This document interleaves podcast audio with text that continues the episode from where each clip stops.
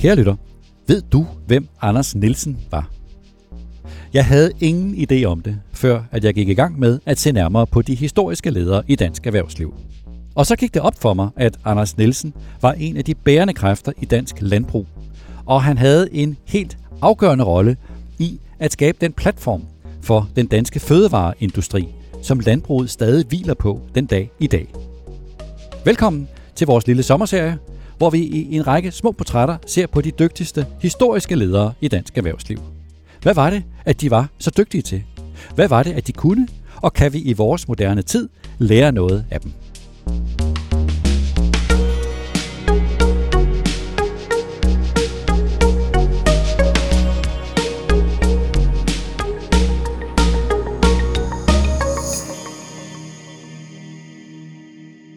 Landbruget i slutningen af 1800-tallet blev løftet ind i en industriel og international tankegang, så skete det i kraft af andelsbevægelsen.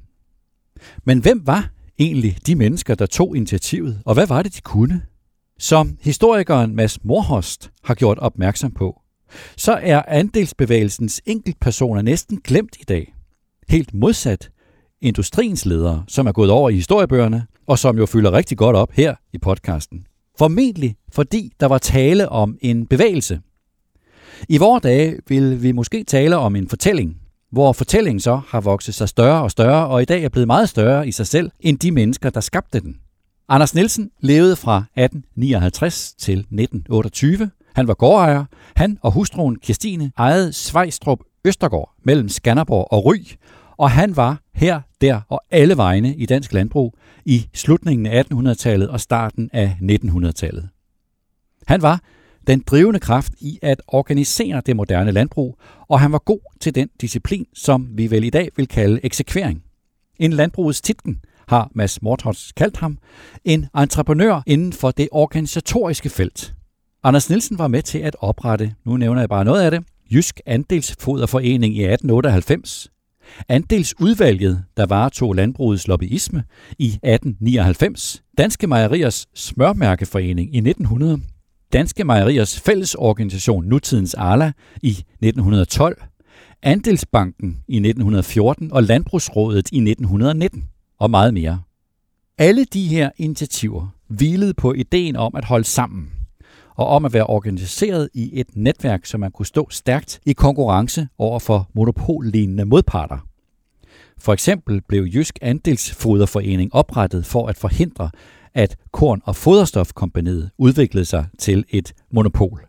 Citat. Når vi møder enkeltvis, regnes vi for ingenting.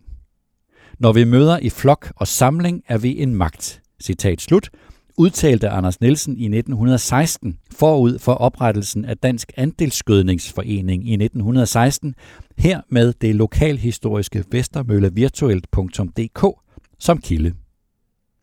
Anders Nielsen var ikke specielt kreativ, og det var så vidt vides ikke ham, der tog initiativet til de mange fællesskaber. Men når først ideen var undfanget, så var det ham, der mobiliserede den nødvendige tilslutning.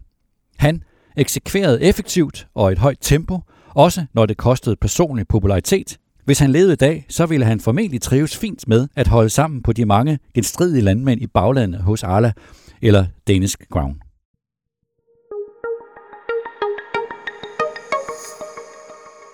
I modsætning til vennen, Jens Severin Jørgensen, der levede fra 1842 til 1926, som gav brugsforeningerne det afgørende skub fremad, og som jeg fortalte om forleden her i podcasten, så havde Anders Nielsen ikke et overordnet edelt formål om at skabe et folkeligt fællesskab.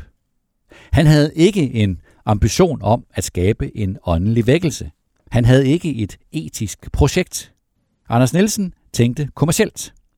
Han ønskede ganske vist også at styrke et fællesskab, og han var også kritisk over for kapitalismen, ligesom de var i brugsbevægelsen. Men han arbejdede først og fremmest for et erhvervs kommercielle indflydelse. Citat.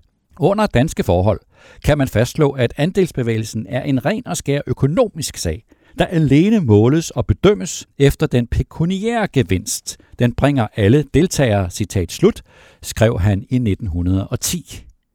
Mads Morhost, historikeren, som jeg nævnte før, og som skriver om Anders Nielsen i bogen Trangen til Vækst, skriver om Jysk Andelsfoderforening, at foreningen, citat, dækkede det meste af Jylland og viste, at andelsorganiseringen ikke kun kunne anvendes lokalt. Oprettelsen af foreningen viste desuden, at andelsprincippet ikke kun var anvendeligt i forarbejdningsledet, det kunne anvendes i hele produktionskæden, citat slut. Og det lokalhistoriske Vestermølle Virtuelt.dk skriver om den tankegang hos Anders Nielsen, at citat, i slutningen af 1890'erne var det ganske udbredt med fælles indkøb gennem andelsmejerier, indkøbsforeninger eller, som i Skanderborg, gennem landboforeningerne. Man samlede medlemmernes bestillinger og afgav så en samlet ordre til en købmand eller grossist. På den måde forsøgte man at sikre sig en fornuftig pris og en ordentlig kvalitet. Det var nemlig langt fra en selvfølge. Hvis landmændene skulle gå et skridt videre, måtte de forsøge sig som importører uden om grossisterne. Det ville spare et avanceled og gøre fodret billigere, citat slut. Det var ud fra den erkendelse, at de små og store foreninger blev organiseret i et netværk, som efterhånden gav landbrugets kommercielle virksomheder en platform, som endnu 100 år senere er intakt for den danske fødevareindustri. Han var en stærk organisator. Han har næppe haft en plan, men han har opportunistisk opsøgt mulighederne efterhånden, som de bød sig til. Og en kendskærning er det, at landbruget i løbet af relativt få år blev organiseret i foreninger på kryds og tværs i et netværk, og at dette netværk gav landbrugets kommercielle virksomheder en stærk forankring. Takket være Anders Nielsen og hans evne til at eksekvere beslutninger, så lykkedes det at skabe fundamentet for andelsbevægelsen, også som en modvægt til kapitalismen. Og mange af landbrugets virksomheder er endnu i dag andelsejede og ikke børsnoterede. Som sagt, Anders Nielsen er helt ukendt i dag. Men dengang, det har jeg lært nu, der var han en stor og kendt profil. Især i landbruget selvfølgelig. Og da han døde i 1928, skrev Harald Stenbæk, mangeårig medredaktør af Andelsbladet i en nekrolog, at, citat, Sjælden er der i dette land jordet en mand, efter hvem der gror så meget sundt og levedygtigt, som efter Anders Nielsen Svejstrup Østergaard. Og det, der bestemmer en mands plads i det historiske eftermæle, er ikke det, der mislykkedes for ham, men det, der spirede og havde grokraft langt ud i kommende slægter. Citat slut.